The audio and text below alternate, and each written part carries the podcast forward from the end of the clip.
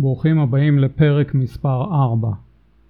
זהו ראיון רדיו שנעשה עימי בהקשר של מערכות יחסים אה, לכיוון פרק ב', בואכה פרק ב', יחד עם אושרת קלרמן המדהימה, מטפלת רב תחומית מגוונת, ובאופן כללי אישה מקסימה ומעניינת מאוד. התוכנית נערכה במסגרת רדיו סדרונט, אני מאחל לכם האזנה נעימה. אחר צהריים טובים, אנחנו ביחסינו לאן? על החיים, יחסים ומה שביניהם. אז כמו שאמרתי, נדב מזיכרון יעקב, אה, נדב אטיאס, מאמן NLP, מנחה מדיטציות ודמיון מודרך. בעברך היית איש הייטק מתחום אבטחת המידע ויזם, מפתח, אה, לאחרונה פיתחת קלפים אה, לזוגיות ומערכות יחסים, שאתה תספר לנו עליהם. מתרגם את הספרים של דוקטור ג'ו דיספנזה לעברית ומנהל את הקהילה של ג'ו דיספנזה בישראל. כתבת ספר ילדים על קשיים במעבר, וכותב בימים אלה ספר שני על התקפי זעם. וואו, איזה כיף איך אני אוהבת את אנשי הגם וגם. מה העניינים? מצוין, מצוין, איזה כיף להיות כאן בתוכנית שלך, גם מרחוק, אני מרגיש את ה vibe ואני ממש שמח. איזה כיף. אמ, כן, אז, אז אמ, באמת הדרך שעשיתי היא דרך מאוד אה, פתלתלה, מאי שם לימודי ראיית חשבון ומעבר דרך מחשבים, ובסופו של דבר, אה, אני חושב שאלה דברים שככה בונים את הנדבכים לאט לאט לכיוון הייעוד היותר מדויק של כן. האדם, הייעוד היותר מדויק שלי, האזורים האלה של תודעה, גוף, נפש והחיבור ביניהם. ושזה, ושזה בעיניי לפחות מאוד יפה גם כשנוגעים בחומר, זאת אומרת העובדה שהיית בהייטק וראיית חשבון, החיבורים האלה, הגם וגמים האלה, בסוף תמיד מתחברים, ויש בהם משהו מאוד יפה, ואני חייבת להודות שלאחרונה, הרבה מאוד אנשים שמתראיינים איתי, ואני בעצמי, זה, זה אנשים שנוגעים בהמון המון תחומים, ובא לי רק על זה לעשות uh, תוכנית, כי גם זה עניין של יחסים, על התפיסה גם... שלנו את הדבר הזה. זה, זה מהמם. לגמרי, במיוחד שהרבה מאוד זמן זה היה נראה לי לא בסדר. אה. וגם זה מה ששמעתי מאנשים, אה, כמה אתה צריך להתמקד וכמה זה לא בסדר שאתה מתפזר על הרבה תחומים. זה לא מקצועי. אז נראה לי תוכנית כזו, זה לגמרי מבורך. זה, זה משהו שלגמרי עלה, גם בגלל שכולנו, כל מי שנוגע בכמה וכמה תחומים, שומע כמה זה לא בסדר ולא מקצועי ולא נראה טוב. אה, וגם כי השבוע הייתי בארוחת ערב עם חברים שאני מאוד אוהבת, והצטרפו ככה קצת אנשים מבחוץ, ו, אה, ואחד האנשים שם הסתלבט על מישהי שאני מכירה, כי היא נוגעת בגם וגם וגם, ואיך זה מצחיק, ובעיניי זה כל כך מהמם, שהיא מרשה לעצמה לנגוע בכל כך הרבה תחומים, ו... ולהרשות לעצמה גם להביא, כי אנחנו מורכבים. אני לא רק דבר אחד, אז לא יכול להיות שאני אהיה רק דבר אחד במהלך החיים. אז אה, נדבר על זה, אולי אפילו נעשה גם לזה עוד משהו. אבל היום אנחנו בזוגיות פרק ב'. וזה מעניין, שככה כשכתבתי לי את הדברים שאני רוצה לשאול, שאנשים אשכרה קוראים לזה פרק ב', אני פרק ג', אני פרק, פרק ד', אבל לא מתייחסים לזה כאל ספר. הרי בספר יש איזשהו קו מנחה, וברור לנו שיש משהו שקורה לגיבור של הסיפור, וזה מנחה את כל הסיפור. ואנחנו מבינים שאם בילדות הוא היה משהו מסוים, אז איפשהו בזוגיות אנחנו נראה את זה, ואחר כך גם בעבודה שלו, אבל בזוגיות אנחנו לא מחברים את זה, יש לנו פרקים על פרקים. וכל פרק הוא בפני עצמו בלי שום השפעה של שום דבר. אז בואו נדבר על החיבור הזה, על הקו המנחה הזה ואיך הוא קשור. האם uh, יש קו מנחה בין פרק ב' לפרק ג' לפרק א'? כן, אז uh, תוך כדי שאת ככה מספרת על הפרקים, הדבר שעולה לי בראש זה שהרבה אנשים קוראים לזוגיות השנייה שלהם פרק ב'. נכון. כשלמעשה מה שקורה, הם חווים שוב את פרק א', והם לא ממש טרחו לעבור לפרק ב'. לחלוטין. אמ, זה קורה לנו כשאנחנו אמ, לא עושים את העבודה, נקרא לזה התודעתית. אנשים נורא נבהלים מהמילה רוח, נניח למילה רוח לגמרי. אוקיי. Okay. ונתעסק עם תודעה, שבהגדרה של התודעה זה בסך הכל, אם נלך לפרקטיקה המאוד ארצית, תודעה אומרת מחשבה אה, בתנועה, או מחשבה שנישאת על אנרגיה, לצורך העניין בתוך המוח שלנו אנרגיה חשמלית שנושאת מחשבות, אוקיי? מכאן אה, נגזר המונח הזה של תודעה. וכשאנחנו מסיימים את פרק א' ורוצים לעשות איזושהי עבודה תודעתית, זה אומר שאנחנו מוכנים לפגוש mm-hmm. את כל התבניות שניהלו אותנו במערכת יחסים פרק א', בדרך כלל על אוטומט, mm-hmm.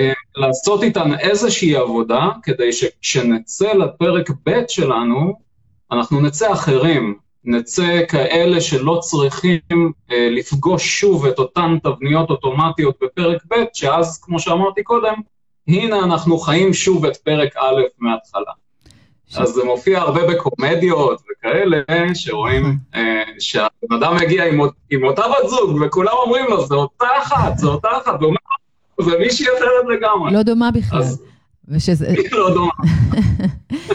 שזה נכון, שבעצם הם באים, אה, אה, הרבה פעמים כשלא עובדים על זה, אז בעצם גם אני אבוא, אותו בן אדם לאותה מערכת, אבל אני גם מביא לי את אותו, את אותו בן זוג בתחפושת אחרת, בגוף אחר. כי כל מה שאני מכירה וכל מה שאני יודעת וכל מה שהגוף שלי מכיר ויודע להתנהל בתוכו, זה מה שהצד השני כבר הביא לי, ואז אני אביא את זה עוד פעם ועוד פעם ועוד פעם. ואז הרבה פעמים אנחנו נשמע, איך זה קורה לי? למה כל פעם יש לי רק את הדברים האלה במערכות יחסים, ואיך כולם עושים לי א', ב', ג', ואיך... זה פשוט... אה, אה, שלנו. אנחנו מייצרים את זה שוב ושוב ושוב. אז, אז הדבר הזה, כשאתה מדבר בעצם על תודעה ועל העניין של ה... בעצם כל דרך הגלים האלה של המוח והחשיבה שלנו, אנחנו יכולים לשנות גם את ההרגלים. איך עושים את זה בפועל? כי הרי יש לנו ממש אה, קשיים שמביאים אותנו, לפעמים זה מהילדות, זה בכלל לא קשור הרי לזוגיות. זה איך שראינו את ההורים שלנו, איך שחווינו את עצמנו כילדים בחברה. איך אנחנו עושים את ה... קודם כל, איך אני שמה לב שיש לי תמה מסוימת, שיש לי התנהלות מסוימת, ואיך אני מזהה אותה, ואז איך אני יכולה לעבוד איתה. כן, אז אני חושב שהשלב הראשון והחשוב ביותר זה לתת לגיטימציה לזה שיש בתוכנו ילד קטן או ילדה קטנה. הוא נמצא שם, היא נמצאת שם והם יהיו איתנו עד שנמות.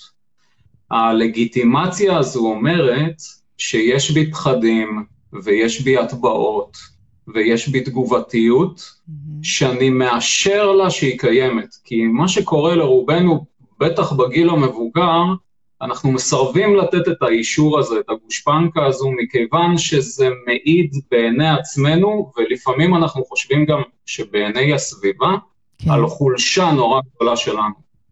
וזו חולשה שאנחנו מסרבים לקבל אותה. מה פתאום, שאני יודע שאצלי יש כך וכך? לא. שאני יודע שהילד הקטן בתוכי נורא נורא פוחד בתוך מערכת יחסים מאנרגיה נורא חזקה, לדוגמה, של בן הזוג או בת הזוג. מה אוקיי. פתאום? זה יעיד על חולשה. כשאני לא נותן לגיטימציה, אי אפשר להתחיל לעבוד. בעצם הרמתי איזשהו קיר, איזשהו מחסום, שאומר, אין עבודה, mm-hmm. נתקלים בקיר, אי אפשר להמשיך מכאן. שזה בעצם... אז זה השלב הראשון. הפחד הכי גדול מתקיים באותו רגע. ברגע שאני מתעלמת מזה, שיש לי את הפחד הזה, אז הוא מתחיל לנהל אותי. זאת אומרת, במקום שאני את, אתנסה במשהו ואולי יהיה לי צ'אנס למשהו חדש, אז אני כבר בתוך הפחד נתתי לו לנהל. זאת אומרת, כבר הגשתי את עצמי ואני זה. אז קודם כל לגיטימציה זה סופר חשוב. אוקיי. כן, אז הלגיטימציה תביא איתה גם חמלה. כלפי mm-hmm. עצמי, קודם כל. עוד, אה, יש עוד זמן עד שאני אראה חמלה לאחרים, אני מתעסק כרגע בעצמי. Mm-hmm. חמלה כלפי עצמי אומרת שישנה לגיטימציה ואני אוהב אותי. אני אה, מכבד את זה שיש בי תהליכים ואני אדם מורכב ואני אנושי בסופו של דבר, ודבר שנורא יעזור לכולנו זה להבין שכולם ככה. זה לא פרסונלי אפילו. לכולנו יש בדיוק את אותו מנגנון. אז רגע, נעצור פה רגע בשנייה, כי, כי העניין הזה של חמלה, זאת אומרת, ברגע שאנחנו אומרים, כן, תאהב את זה, אני חמוד, אני אנושי, שזה ככה השפה, אה, הז'רגון היותר רוחני, הרבה מאוד אנשים שפחות נוגעים ברוח, או פחות מסכימים להדות שהם נוגעים ברוח, זה נורא מעצבן אותם, ואני יכולה להבין את זה, been there, done that. והעניין הוא שבאמת כשיש uh, את המשפט צרת רבים נחמה טיפשים, או צרת רבים חצי נחמה, במקרה הזה ניקח את זה לחצי נחמה, ונשאר טיפשים רגע, ונזכור שבאמת אין אף אחד מאיתנו שסובל ממשהו שאין לשכן שלנו. זה יבוא בצורה אחרת, לבידי ביטוי, אבל כולנו מתעסקים עם אותם הדברים בדיוק, וזה נותן, uh, לפחות אם לא חמלה, אז הקלה. קצת פחות בושה, כי הבושה עוד מחמירה את המצב. זה מעולה. לגמרי, לגמרי. אז אני רוצה אולי לספר סיפור קטן, שיכול ככה לרכך את העניין הזה שנקרא חמלה, ולאנשים שזה נורא מעצבן אותם. Mm-hmm. מקרה שכולנו מכירים, אה, ילד שרוכב על אופניו, נופל ונפצע, mm-hmm. אוקיי? אז דמיינו שהילד הזה שאני הולך לספר עליו הוא בעצם הילד הקטן ששוכן בתוככם, או הילדה הקטנה ששוכנת בתוככם. אז הילד נפל ונפצע, אה, הוא יושב על הרצפה, יגיע אליו הורה אחד ויגיד לו, לא קרה כלום, למה אתה בוכה? קום, תעלה על האופניים ותמשיך לרכוב. אוקיי? זה המצב שבו אנחנו נמצאים בדרך כלל כשאנחנו לא נותנים את הלגיטימציה לילד הקטן. Mm-hmm. מה שהילד הקטן יבין באותו מקרה, זה שאין לגיטימציה לרגשות שלו, הם לא נכונים, הוא שוגה. יש כאן מבוגר אחראי שהוא אוטוריטה והוא יודע יותר טוב ממני, והוא אומר לי שמה שאני מרגיש זה לא נכון. כן. וככה אני לאט לאט לומד הדחקה רגשית, ושוב, אם אנחנו לוקחים את הדוגמה של הילד הקטן ופשוט משליכים אותה על הילד הקטן שבתוכנו. מקרה אחר מגיע ההורה לאותו ילד ואומר לו, אני רואה שנפלת. אני מבין שכואב לך, כי אני יכול להתחבר בתוך עצמי למקום הזה שנופלים וכואב. אני לא נסחף ולא נגרר איתך לתוך מערבולת אינסופית, אבל אני רואה שכואב לך ואני נותן לגיטימציה לכאב, אני כאן בשביל לחבק אותך כמה שתצטרך. יש בזה הכרה, זה נורא נורא נורא חשוב. כן, ואחרי שאני אחבק אותך כמה שתצטרך, מכאן החוסן שלך ילך ויצמח. הסיפור שלך האישי יהיה נכון, כאב לי וקיבלתי אכן לגיטימציה שמה שאני מרגיש הוא נכון. כן. והדרך לחיים בריאים יותר מבחינת אוורור רגשות, מבחינת קבלה עצמית, היא הרבה יותר אה, פשוטה, זורמת, בריאה ונכונה. אז אם אתם יכולים לקחת את האלגוריה הזו ממש ולהשליך אותה על מערכת היחסים בתוככם, בין האדם המבוגר לבין הילד הקטן ששוכן בפנים, תעזבו את המילה חמלה, לא צריך. אני רק רוצה להוסיף לזה ש... עוד, uh, עוד חלק, אם אפשר. קודם כל זה מעולה, זה בדיוק הסבר, זה בדיוק העניין. ועוד דבר, כי גם יכולה להיות אופציה שלישית, שהילד הזה ייפול מהאופניים וההורה יבוא בדרמה ותהיה היסטריה ו... והכל יהיה נורא נורא דרמטי, גם זה פחות. כי גם את זה אנחנו, אנחנו בדרך כלל בקצוות, אנחנו נהיה או אלה שלא מודעים לעצמם ואסור לנו להרגיש נורא רע, או כאב, או בושה. או שניכנס לתוך הדרמה, שגם היא הרסנית מאוד למערכות יחסים. קודם כל, המערכת יחסים שלנו עם עצמנו ואז החוצה. אז איפשהו באיזון, אני מכיר במה שאני מרגיש, מותר לי להרגיש את כל זה, אני כמו כולם, הכל בסדר. אבל אני יכול לצאת מזה. אני בטוח פה ואני יכול לצאת מזה, ויש לי לאן ללכת, ואני לא חייב להיות לא, לא בדרמה ולא בהתעלמות. אה, אחלה כן. סיפור, אני אקח אותו. כן, okay. אוקיי. אז הדיבוק שנתת הוא מאוד מאוד חשוב, mm-hmm. מכיוון שמה שקורה לפעמים, וחלק מה, אה, נגיד, אה, יחסי הורה-ילד שאנחנו מכירים ופגשנו, ובטח בינינו לבין עצמנו, זה כשאנחנו ניגשים לילד הפצוע, אנחנו כל כך נסחפים יחד איתו ונדבקים יחד איתו בכאב, שאנחנו צוללים שנינו יחד לתוך איזושהי תהום, וזה קורה לא מעט, מה לעשות. מלא. ואנחנו צריכים פה לזכור שגם המחשבות וגם הרגשות שלנו הם כל הזמן מזג אוויר שמשתנה ומתחלף. כל הזמן מזג אוויר, mm-hmm. וצריך להניח לתפיסה שזה סופר גלו. יש לנו מין תפיסה כזו שזה מין מלכודת דבק שאנחנו נדבקים ואנחנו שם לנצח. אז החידוד שלך מאוד מאוד חשוב. אמ, אז אחרי שעשינו את שני השלבים האלה, אה, שבהם קודם כל לגיטימציה, גם לשכן יש, לכולם יש, הכרה בזה שאני אנושי וזה בסדר גמור. מציאת הילד הקטן בתוכי ולגיטימציה לילד הקטן הזה אה, בפנים. השלב הבא יהיה לעשות מין רטרוספקט.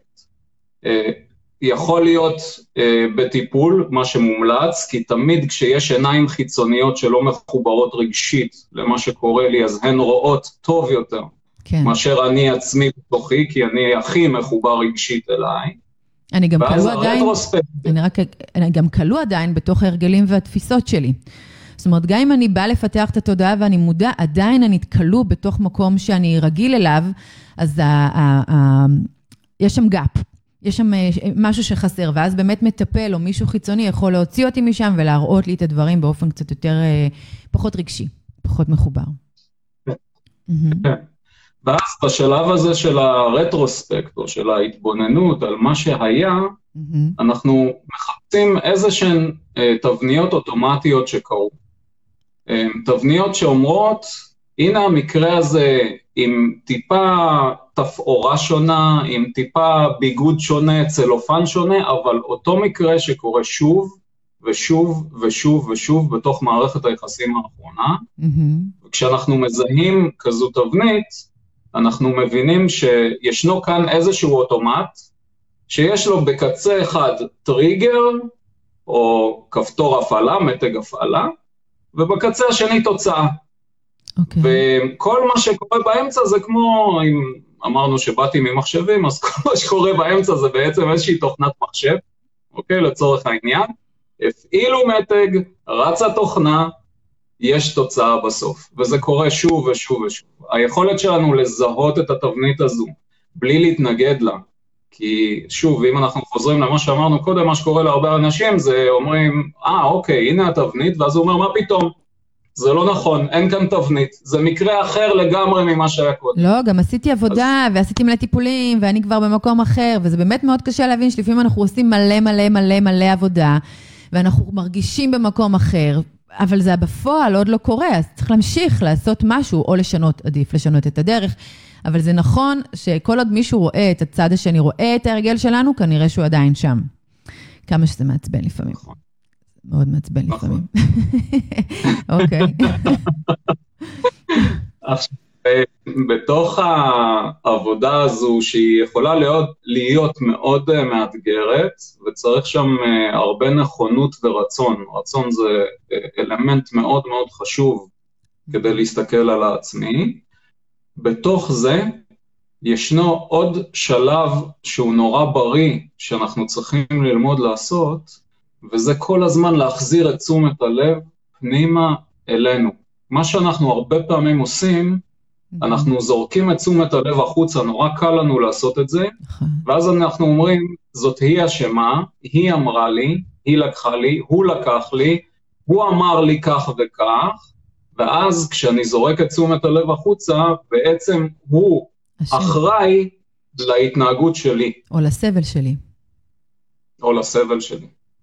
שזה זה סופר חשוב. זה משהו שאני רואה מלא בקליניקה, ואני יכולה ככה, גם אני חטאתי בזה לא מעט, זאת אומרת, זה מאוד קל לנו ללכת כולנו, ולהגיד... כולנו, גם אני, כולם, כולם, זה, כולם זהו, וגם. זה, זה טבעי, זה קורה, וגם אחרי הרבה מאוד שנים של עבודה, אני רואה איך מדי פעם אני ככה מאשימה מישהו, כי זה פשוט יותר נעים מלהגיד שאני לא עשיתי למען עצמי. אז, אה, אז אחד הדברים ש, שבאמת עושים עם זה, אני לפחות מציעה, ותכף אתה תגיד את שלך, זה אתמול במקרה הייתה לי מישהי בטיפול ואמרה המון דברים על למה היא לא עובדת ולא מתפרנסת בגלל בעלה. ואז אה, שאלתי אותה ממה היא מפחדת אם יהיה לה כסף, ומה יקרה כשיהיה כסף אה, שלה. אה, אז נכון, בהתחלה זה וואי, אז יהיה לי כסף ואני אוכל להתפנק, אבל לא, יש בזה גם פחד, כי אם, אני, אם יהיה לי הרבה כסף, אולי אני ארצה להתגרש. אה, ואז זה מפחיד אותי, זה קורה להרבה מאוד אה, נשים. ואם יהיה לי הרבה כסף משלי, אז אולי אני ארגיש שאני מעליו. יש לנו מלא עניינים עם זה, אז, אז, אז, אז גם אפשר את זה עם כל דבר. אם לא רואים אותי, אם אני שקופה, איפה אני שקופה בעיני עצמי? איפה אני מתעלמת ממני? זה המון המון המון אחריות. אז יש לך משהו לעכל את הדבר הזה? כי זה קצת קשה לעשות את זה כשעושים את זה כל הזמן. כן, אז uh, באמת, uh, כמו שאמרת, זו המון אחריות uh, מצד אחד. מצד שני, אני חושב שמה שלי uh, מקל מאוד, זה ההבנה שיש לי כאן הזדמנות פנטסטית, אנחנו כל הזמן מדברים על חופש. חופש, אני רוצה חופש, אני בחופש. Uh, לפחות בהגדרה שלי, חופש זה היכולת שלי לפעול כמה שפחות מתוך אוטומטים. זה חופש, לא. קופנגן או, או קופיפי.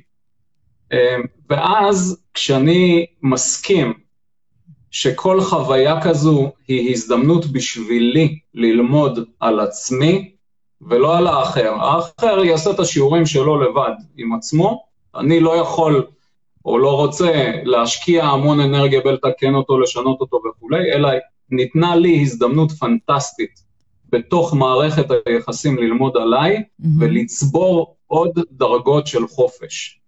שזה הדיבור הפנימי בתוך הראש שלי, שאני חוזר ומזכיר וחוזר ומזכיר אותו, כמו מנטרה, כמו איזשהו אה, משפט שאני חוזר עליו אה, כל הזמן.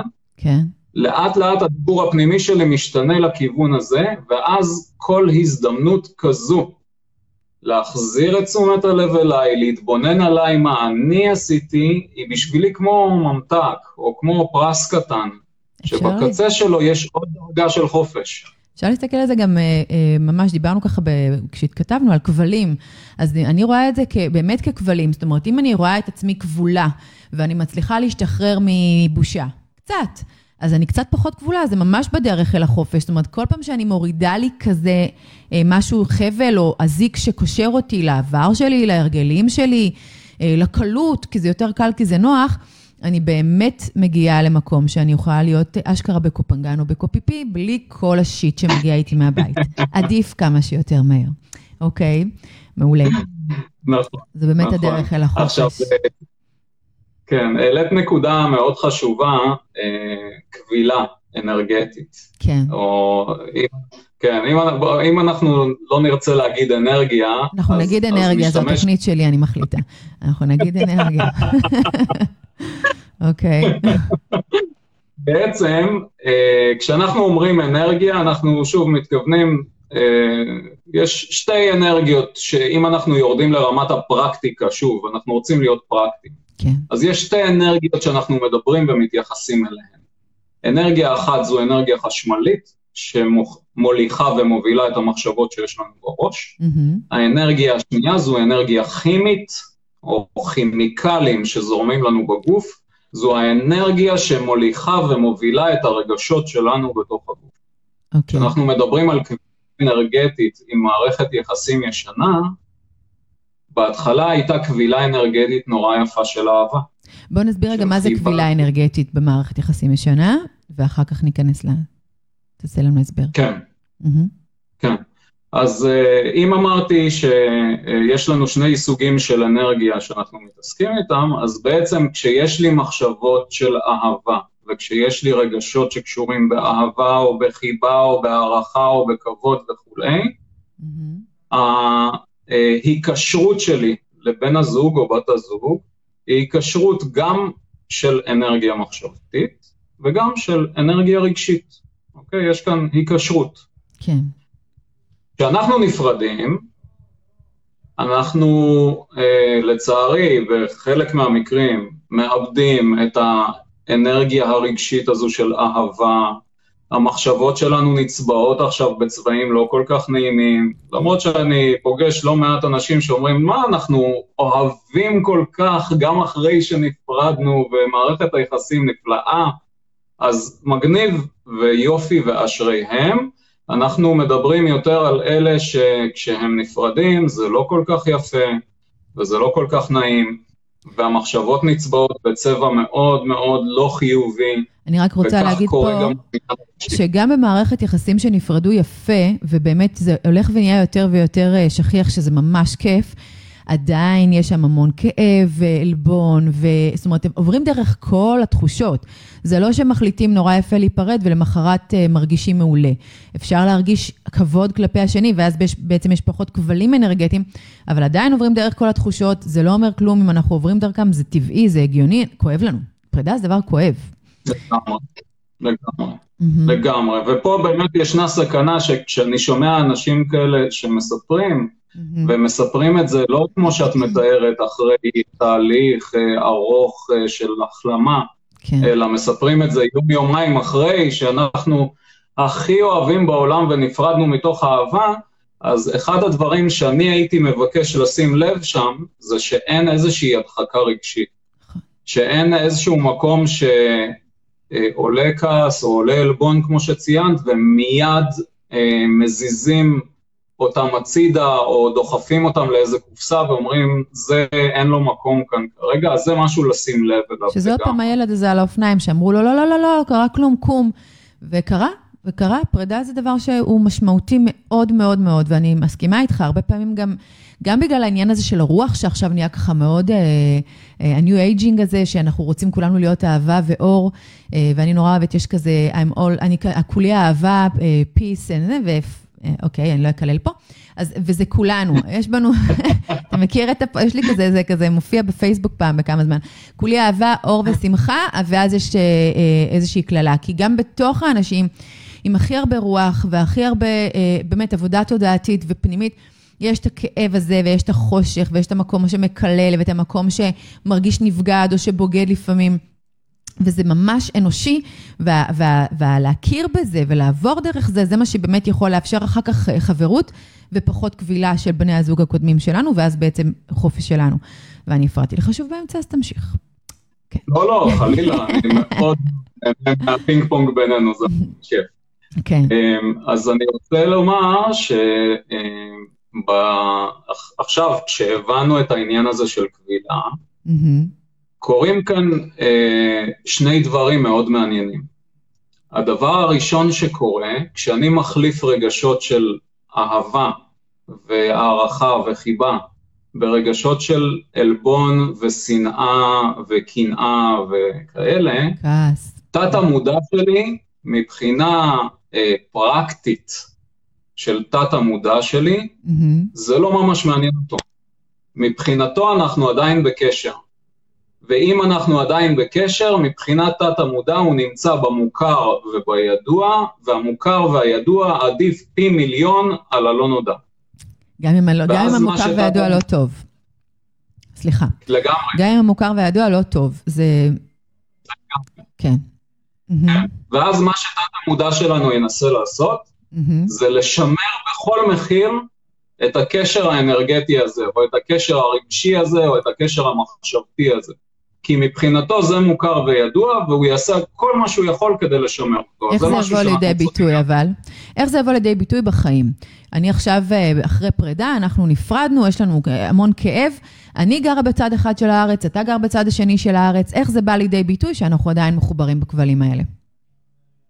כן, אז זה בא לידי ביטוי באופן שבו אני ממש מתקשה לשחרר אה, שנאה או קנאה או כל דבר דומה לזה, אה, כשאני, יש לי סיפור פנימי שהוא מאוד שקוף, אני כאילו לא רואה אותו בכלל במודע שלי, והסיפור הפנימי אומר, אני מתאהב בקורבנות. כן.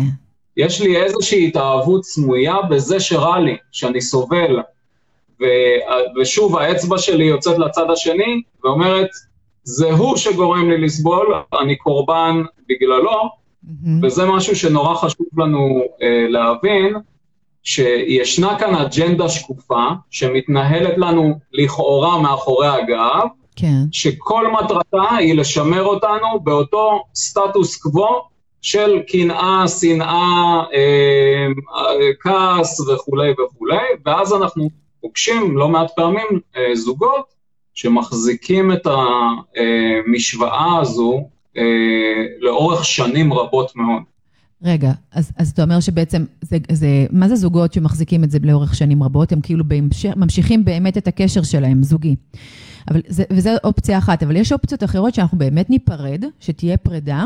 לא, לא, אני מדבר על זוגות שנפרדו. אה, אוקיי, כן.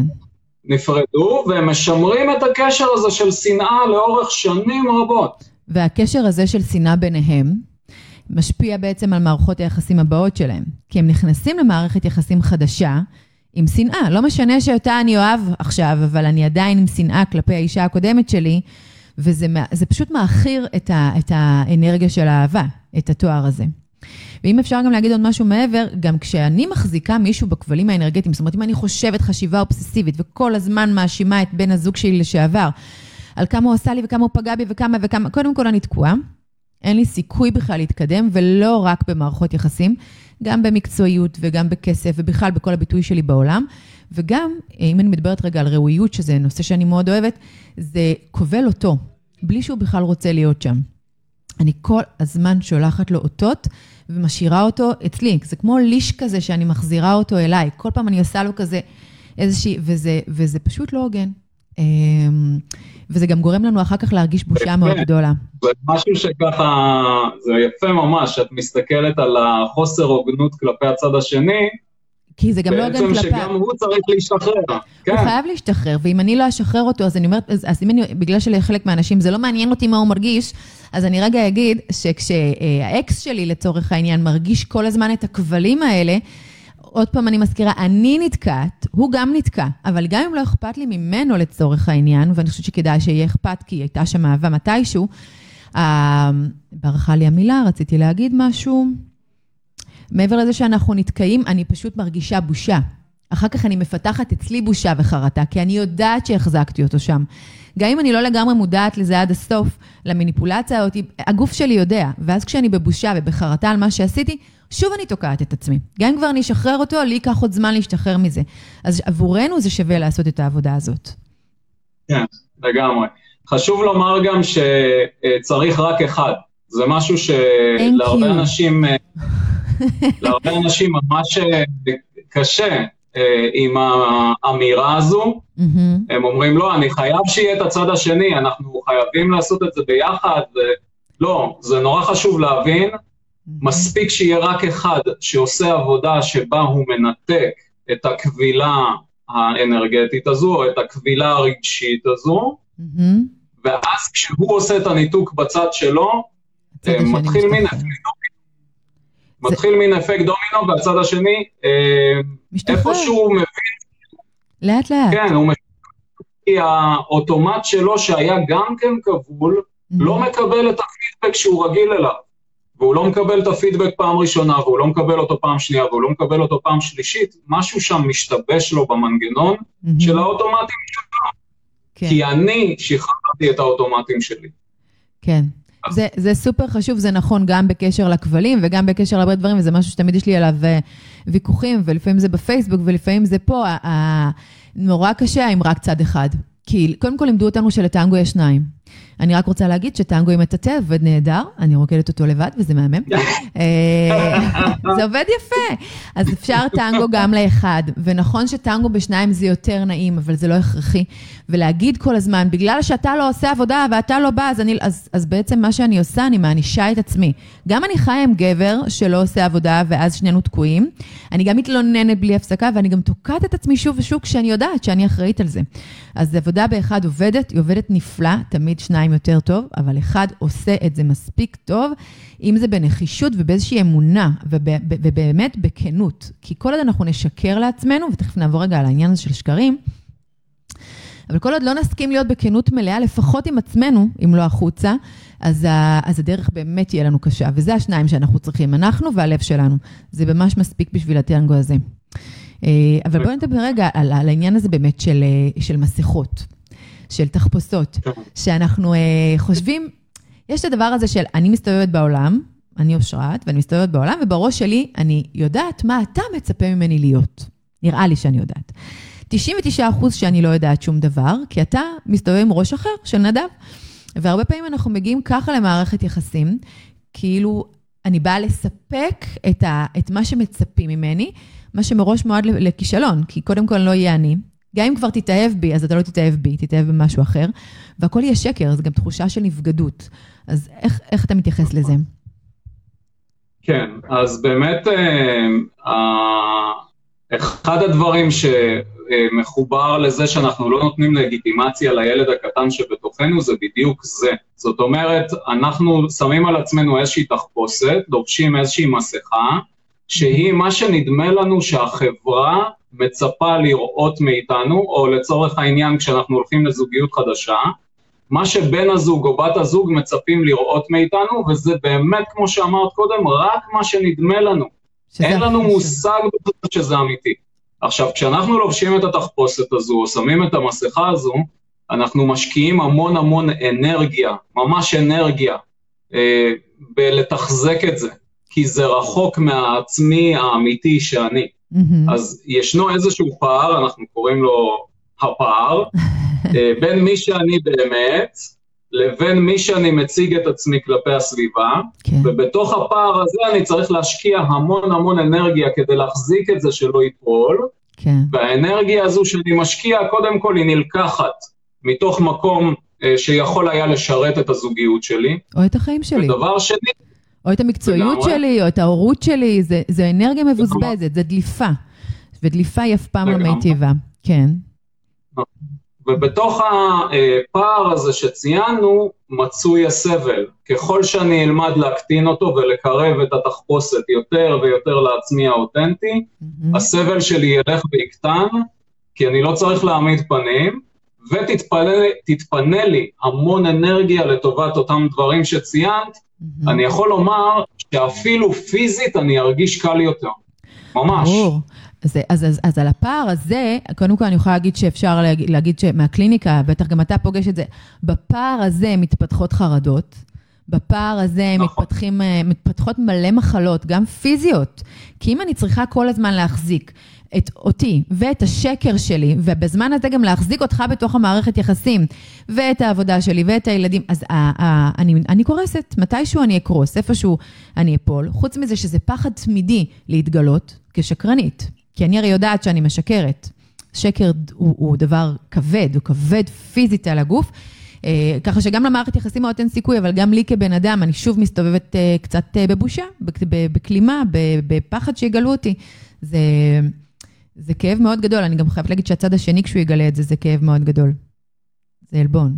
כן, גם הצד השני, כמו שאמרת קודם, הוא בעצם אה, מתאהב, אם אנחנו מדברים על מערכת היחסים החדשה, כן. הוא מתאהב במישהו שהוא לא אתה באמת, או mm-hmm. הוא לא את באמת, ואז הפחד אצלכם הולך וגדל, שמה יקרה אם אני אגלה לו מי אני האמיתי, או מה יקרה אם יום אחד הוא יגלה מי אני האמיתי, הוא לא יאהב אותי יותר. או כל מיני אה, מחשבות שרצות לנו בראש, ואז במקום לקצר טווחים, אנחנו דוחים את זה עוד ועוד ועוד ואומרים, טוב, אז אני לא אתן לו לגלות, ואני הולך ובונה ובונה ומחזיק ומתחזק וזה כבד, כבד, כבד, ואחרי, לא יודע, חמש, עשר שנים, אני קורס. משהו קורה, ישנו איזשהו פיצוץ. גם יכול להיות שפשוט הצד השני מתישהו מגלה, כי חיים ביחד, והחיים הם יותר חזקים מאיתנו. ואז יכול להיות שהצד השני כבר לא יאהב את מה שהוא רואה וירצה לעזוב. סתם, אני ככה, תוך כדי אתה מדבר ואני מדמיינת את זה בראש, ואז יכול להיות שהוא ירצה לעזוב, ואני, ששיקרתי כל הזמן, מרגישה נבגדת. ואני נורא כועסת, ואיך אתה עוזב אותי, ו... זאת אומרת, אני נכנסת כבר לתוך הדרמה כשאני יצרתי אותה, וה... זאת אומרת, באמת, גם במערכות יחסים חדשות, ששם יש המון אנרגיה, זה מאוד סוער ההתחלה, היא ככה מאוד מרגשת, והיא מפחידה, והמון רגשות. זה שוב החזרה הזו פנימה. זה לעצור שנייה ולבדוק כל הזמן איפה אני הכי קרובה אליי, כי ככה אני אוכל ליצור מערכת יחסים שתהיה קרובה אליי. ואם הוא לא יאהב את זה, זה ממש בסדר. תמיד יהיה לפחות אחד שיאהב אותנו ככה בדיוק כמו שאנחנו, וזה בסדר לחכות. אה, להיות אותנטיים זה פשוט מוריד המון המון המון עבודה. זה עוד פעם נכון. חלק מהחופש, אם אתה מדבר על חופש. עכשיו, עכשיו, אה, כן. עכשיו, אם אה, כמו שאמרנו קודם, אם סיימנו מערכת יחסים אחת, נתנו לגיטימציה לילד או הילדה הקטנה, הקטנים שנמצאים בפנים, עשינו את העבודה על האוטומטים שלנו, שני הדברים האלה כבר קירבו אותנו יותר לעצמי האותנטי שלי וגרמו לנו להרגיש יותר נוח איתו. כן יש לו לגיטימציה, כן אני מכיר אותו, כן אני עושה עבודה איתו, כן הוא מתאוורר, אני יכול להתקרב יותר לעצמי האותנטי בלי לפחד. אחד הדברים שמנהלים אותנו הרי זה הפחד, כי כשאני לובש תחפושת בשביל הצד השני, מה שרץ לי בראש זה אוי ואבוי אם אני לא אמצא חן או לא אוכל להשתייך, כי אז אמצא את עצמי לבד, או אז אמצא את עצמי לא נאהב וכולי וכולי. גם יכול להיות לי פחד ש... העבודה... גם יכול להיות לי פחד שאם אני, מחז... אני שמה תחפושת, אולי גם הוא שם תחפושת. ואז יש תמיד את המתח הזה של, אה, של עוד פחד שיכול להיכנס. כן.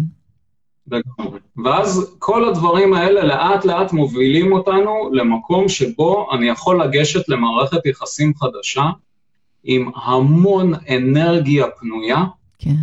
ועם דיוק שאומר שמי שיופיע לי במערכת היחסים החדשה, הוא יהיה עוד יותר מדויק עבורי, ולא מדויק עבור התחפושת, מדהים. מדויק עבורי. נכון, מהמם. וזה משהו נורא, כן, זה משהו נורא חשוב, אה, ששוב, שאלת קודם אה, אה, מה ייתן לנו דלק, כי יש דברים שהם קצת מאתגרים או קצת מעצבנים, לחשוב עליי, להסתכל נכון. עליי וכזה, אז זה אחד הדברים שייתן לנו דלק ממש ממש. אה. ההבנה שכשאני נמצא במצב הזה, שבו אני קרוב לעצמי האותנטי, גם מתפנה לי מלא אנרגיה לשים על אהבה או על אה, קריירה או כל דבר שתרצו. כן. והדבר השני זה שהאדם שיופיע, הוא יהיה אדם הרבה יותר מדויק עבורי. וזה מה שאנחנו רוצים בסופו של דבר. והדיוק הזה גם מאפשר לנו צמיחה. זאת אומרת, אם אנחנו מסתכלים על זוגיות, אה, עם מקום לצמוח בו. יש לנו ככה הרבה מראות ויש הרבה התמודדויות והרבה יותר קל להיות לבד לצורך העניין. אז אם אנחנו בוחרים בזוגיות, זה בגלל כל היופי שיש בה וגם בגלל שיש בה מקום לצמיחה. אבל בן אדם שכל הזמן אני בהתכתשות איתו, בהסתרה מולו, האנרגיה ממשיכה להתבזבז ואני בטח לא אגדל ולא אצמח שם. אבל בן אדם שמדויק לי, קודם כל האהבה היא הרבה יותר נעימה. האינטימיות הרבה יותר טובה, הכל הרבה יותר בריא וגם יש שם צמיחה בהרבה מאוד מקומות ורבדים בחיים, שזה תענוג גדול. אז זה הממתק. אז זה הממתק ללבדוק איפה אני בוגדת בעצמי, איפה אני שקופה בעיני עצמי, איפה אני לא רואה את עצמי, איפה אני לא מרשה לי. הנה, זה, זה בשביל להגיע לשם לאיזשהו יעד מאוד מאוד נעים. מה ההבדל? עכשיו... אה, כן, סליחה. כן. לא, תגיד, אולי יש... אה, אז אני רוצה, לגבי מערכת היחסים החדשה שאנחנו מזמנים לנו, הפרק ב', ג', לא משנה איזה פרק, כן. אז uh, באמת אחרי שאנחנו עושים את המסלול הזה, שהוא מסלול התפתחות מאוד יפה, mm-hmm. um, הזימון שלנו, או מי שאנחנו שמים בעיני רוחנו כבן זוג או בת זוג פוטנציאליים שאנחנו רוצים להביא לחיים שלנו, אני חושב שטיפ נורא טוב יהיה להתרכז באיכויות רגשיות שהייתי רוצה להרגיש בתוך מערכת היחסים שלי, אוקיי. ופחות ברשימת מכולת. זה נהדר. אה, אנשים נורא אוהבים רשימת מכולת, ש... אה, שיהיה לו אוטו כזה וכזה, והוא ירוויח כך וכך, והוא יהיה בגובה כזה וכזה, והוא יהיה בלונדיני ועיניים כחולות וכולי. אז המלצה שלי היא לעזוב את הדברים האלה ולהתרכז במה אני ארגיש מה אני רוצה או רוצה להרגיש עם בן או בת הזוג החדשים אה, שאני רוצה שיהיו בחיי, mm-hmm. ומכאן כל השאר יסתדר כבר, אה, שוב, הרבה יותר מדויק והרבה יותר נכון.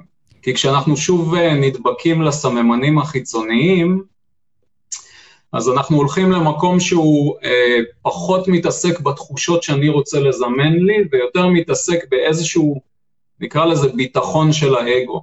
האגו מבקש ביטחון על ידי סממנים חיצוניים, הנה הסממנים, רשימת מכולת. שזה. שוב יציאה החוצה גם, זה גם עניין. אנחנו כל כך יודעים מה, מה אנחנו חושבים שיעשה לנו טוב, אבל זה מתוך ההרגלים. מתוך הרגלים שעד עכשיו לא עבדו, אה, במיוחד אם אנחנו בפרק ב' או ג' או ד'. זאת אומרת, ההרגלים שלנו צריכים תיקון, ואם בהרגלים שלי לא עשיתי, אם אני עדיין מחפשת אותה רשימת מכולת, אני עדיין על אותם הרגלים. ואם באמת להתרגע, העניין הזה של הרגש הוא ממש חשוב, כי זה בעצם זימון מציאות. כשאנחנו רוצים לזמן משהו, הרבה פעמים אנשים מדמיינים איזה משהו שהם רוצים, זה נהדר, אבל צריך ממש להרגיש את זה בגוף. אז אם את או אתה מדמיינים מה אתם רוצים שייכנס לחיים שלכם כבני זוג, זה ממש להרגיש את זה. להרגיש את ההתרגשות, את האהבה, את כל אחד מה שהוא אוהב אה, להרגיש בתוך מערכת יחסים. אבל זה דגש אה, מעולה, מעולה, מעולה. שהרשימה תהיה פנימית, ולא, עוד פעם, לא תלויה דווקא בחיצון. לא נשאר לנו עוד הרבה זמן, ואני מאוד רוצה שתציג את הקלפים שלך. אז אם אפשר, בבקשה. כן.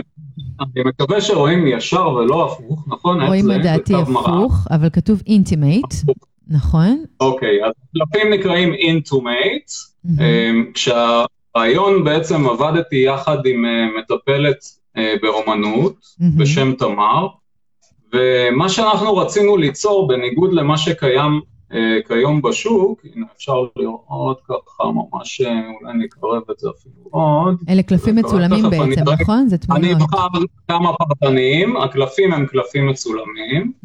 הרעיון היה אה, ליצור קלפים דרמטיים וישירים מאוד, על מנת שאנשים יוכלו מיד לפתוח בשיח ומיד להתחבר. מהמצאי קלפים שראינו שקיים בשוק, הקלפים הם בדרך כלל אה, כאלה שצריך אה, להתמהמה קצת ולראות איזה אסוציאציות אה, קופצות מתוך הקלף, וזה לוקח טיפה זמן.